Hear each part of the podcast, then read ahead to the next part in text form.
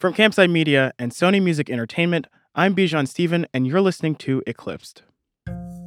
Assuming the Soviets do not pull out of Afghanistan anytime soon, do you favor the U.S. participating in the Moscow Olympics? No. On January 20th, 1980, Jimmy Carter sent the Soviet Union an ultimatum either pull out of Afghanistan in a month or face sanctions and a boycott of the Summer Olympic Games. Three days later, Carter gave his State of the Union speech. Verbal condemnation is not enough. The Soviet Union must pay a concrete price for their aggression. By May, with the Games looming and no Soviet withdrawal from Afghanistan, Carter went ahead with the plan to boycott the Olympics. He urged other nations to join him. And, in the end, 65 countries went along with his plan. The athletes from the countries that supported the boycott lost out on their chance to compete. For a lot of them, it might have been their only shot. The mood is not good here in the training center dormitories. What you're hearing is a ballad written by two women's handball team players about their sport. This week they added some new verses. Well, we got back home and what a blow. Peanut Carter won't let us go. He uses athletes as his guns. While all of this is happening, Alberto Mercado, Jose Molina, and Luis Pizarro keep training for the Olympics. That's because Puerto Rico isn't part of the U.S. Olympic delegation. It has its own committee. So the boxers have some hope that they can still compete. The Puerto Rican boxers have actually been on quite a roll during the lead up to the Olympics. After the Pan Am Games, Mercado wins gold at the World Cup fighting at Madison Square Garden. Molina seems proud of the team they formed. Fuimos un equipo muy unido.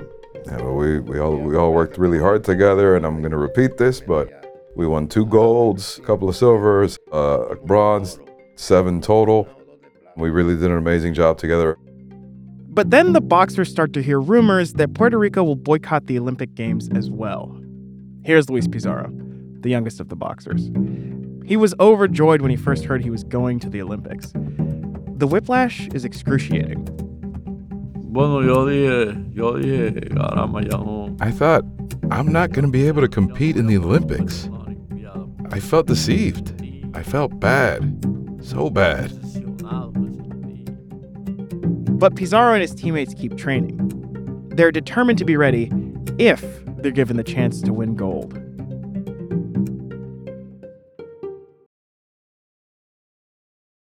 Another day is here, and you're ready for it. What to wear? Check. Breakfast, lunch, and dinner? Check. Planning for what's next and how to save for it? That's where Bank of America can help. For your financial to dos, Bank of America has experts ready to help get you closer to your goals. Get started at one of our local financial centers or 24-7 in our mobile banking app. Find a location near you at bankofamerica.com slash talk to us. What would you like the power to do? Mobile banking requires downloading the app and is only available for select devices. Message and data rates may apply. Bank of America and a member FDIC. Welcome back. Before we get any further into the story, I'd like to explain a bit of history. Here to help us is Antonio Sotomayor. He's a professor of Latin American Studies at the University of Illinois Urbana-Champaign. He wrote a book about Puerto Rico and the Olympics called The Sovereign Colony. Puerto Rico's Olympic sport is a double story of colonialism, but it's a story of national identity. As Sotomayor explains, Puerto Rico's sports sovereignty was less about athleticism and more about political strategy. It all started with World War II, when the Olympics were canceled. After the war ended, the International Olympic Committee wanted to restart the Games, and they needed to send out the invitations. Puerto Rico made the list. But the Olympic Charter says no nation can have two delegations under the same flag. So, a person on the committee took matters into his own hands and persuaded America to let Puerto Rico compete as itself.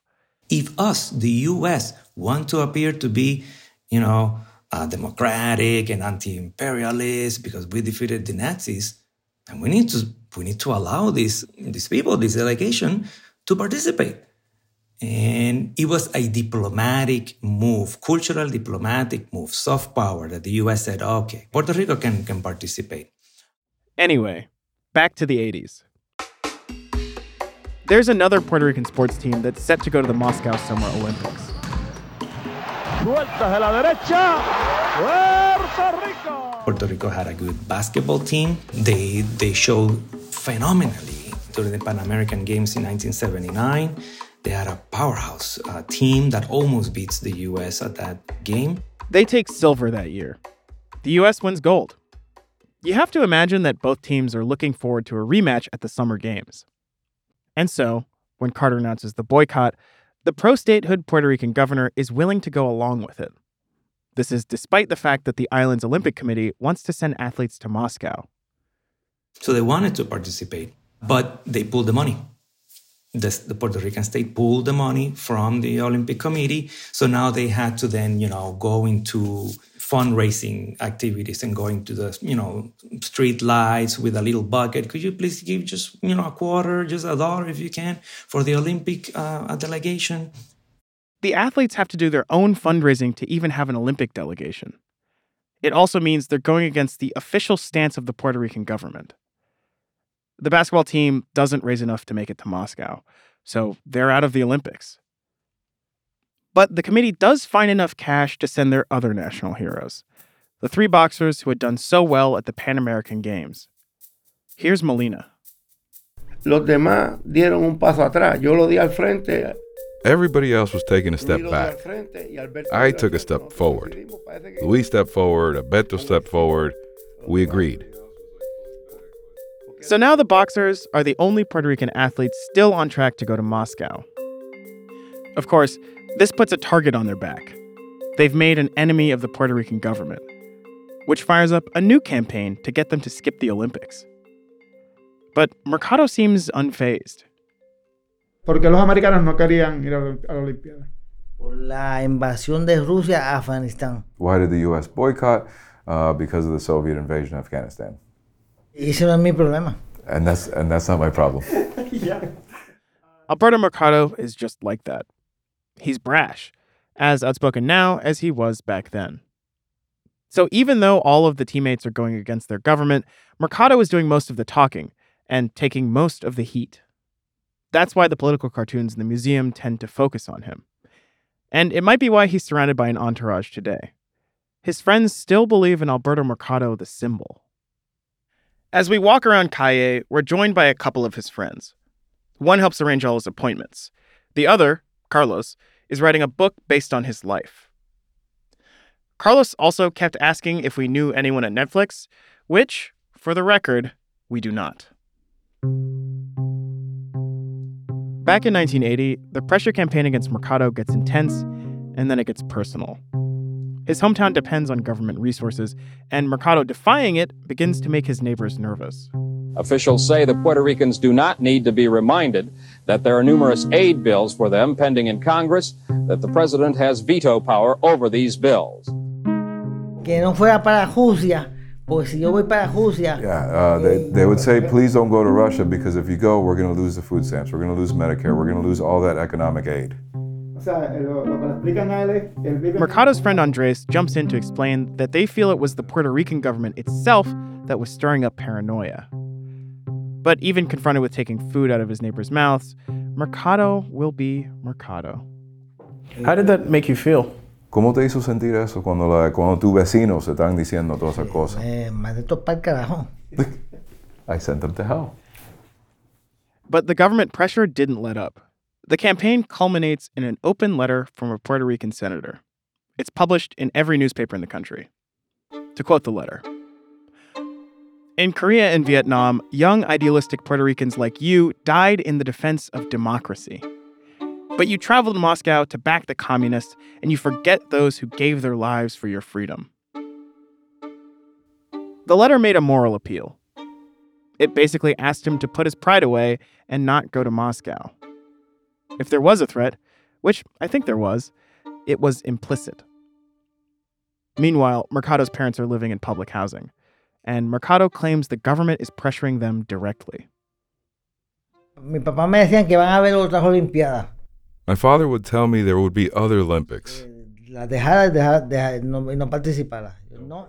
He'd say, leave it. No, mami, no, no. Don't participate. But Mercado remained unbowed. And I just ignored it. I, I disavowed sort of the boycott. yo tenía una habilidad. I wanted to be the first Puerto Rican to win gold in the Olympics. I had a, a huge opportunity. And besides, boxers only last so long. Yo no iba a esperar las próximas Olimpiadas. I was not going away for the next Olympics because this sport is very short, Cortito y yo very brief. And his teammates felt the same way. Here's Molina. Bueno, eh, para mí el, el acto político era no representar a mi país. For me, the political act would have been not going because this is about sports. It's not like we were going to go over there to debate war or, or make preparations like that. We were there as athletes to compete. You think I'm going to wait four years to go to another Olympics? That was my time. I was going. Exacto, es más time. Es así. But the pressure in Puerto Rico has become too much. It's a distraction from training. And they're even worried that they might be detained if they try to go to Moscow directly. And those weren't unfounded fears. Mercado had actually lost his job after criticizing the government. So the three boxers and their trainer hatch a plan. The plan? Flee to Mexico.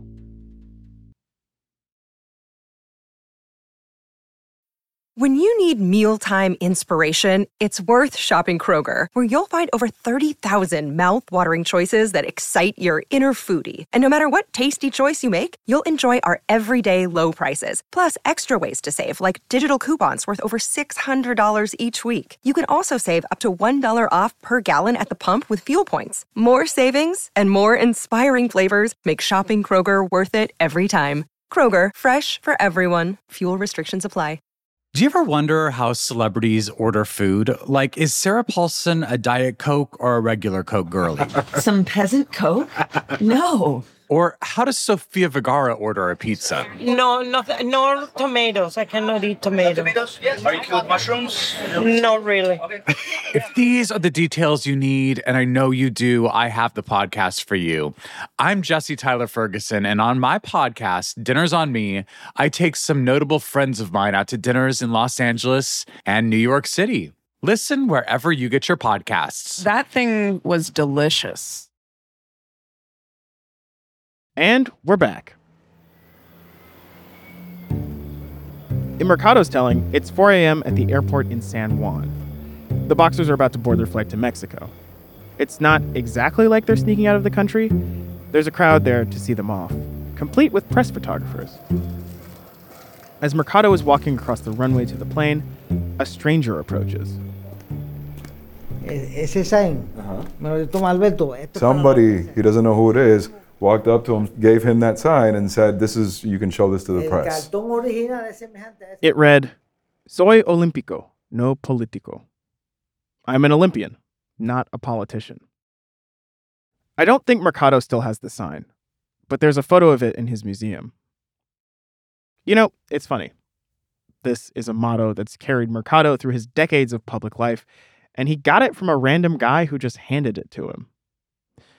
The Mercado I saw in the museum, the Mercado we're following, is a young, handsome man with a luxurious mustache and fists of iron. But I can see why he didn't think that going to the Olympics would be a political act. Because think about it the world was insane then, kind of like it's insane now, but without the benefit of hindsight.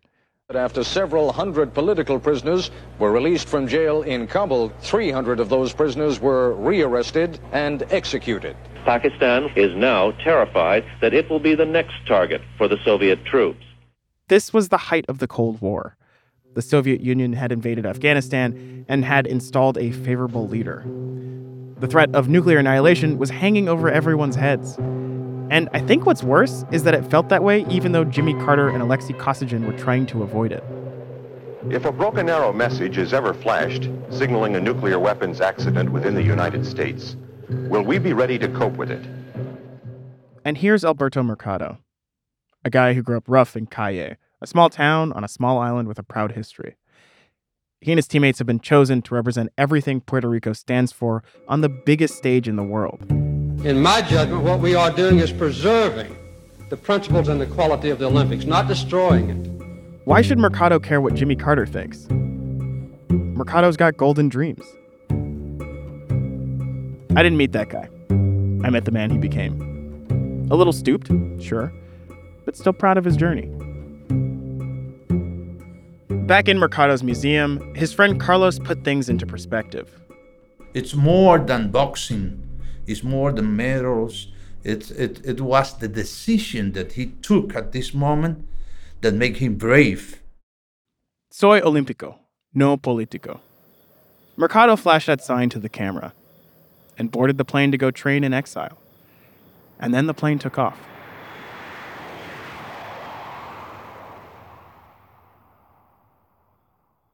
On the next episode of Eclipsed, the boxers continue their journey to Moscow via Mexico City.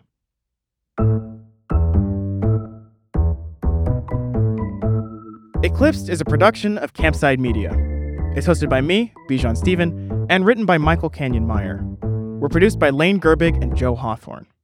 Archival research by Caitlin Rathy. We're fact checked by Alex Yablon. Our engineer is Garrett Tiedemann. Our theme song is by Doug Slaywin. Our executive producers are me, Bijan Stephen, and Michael, I am the greatest, Kenyon Meyer.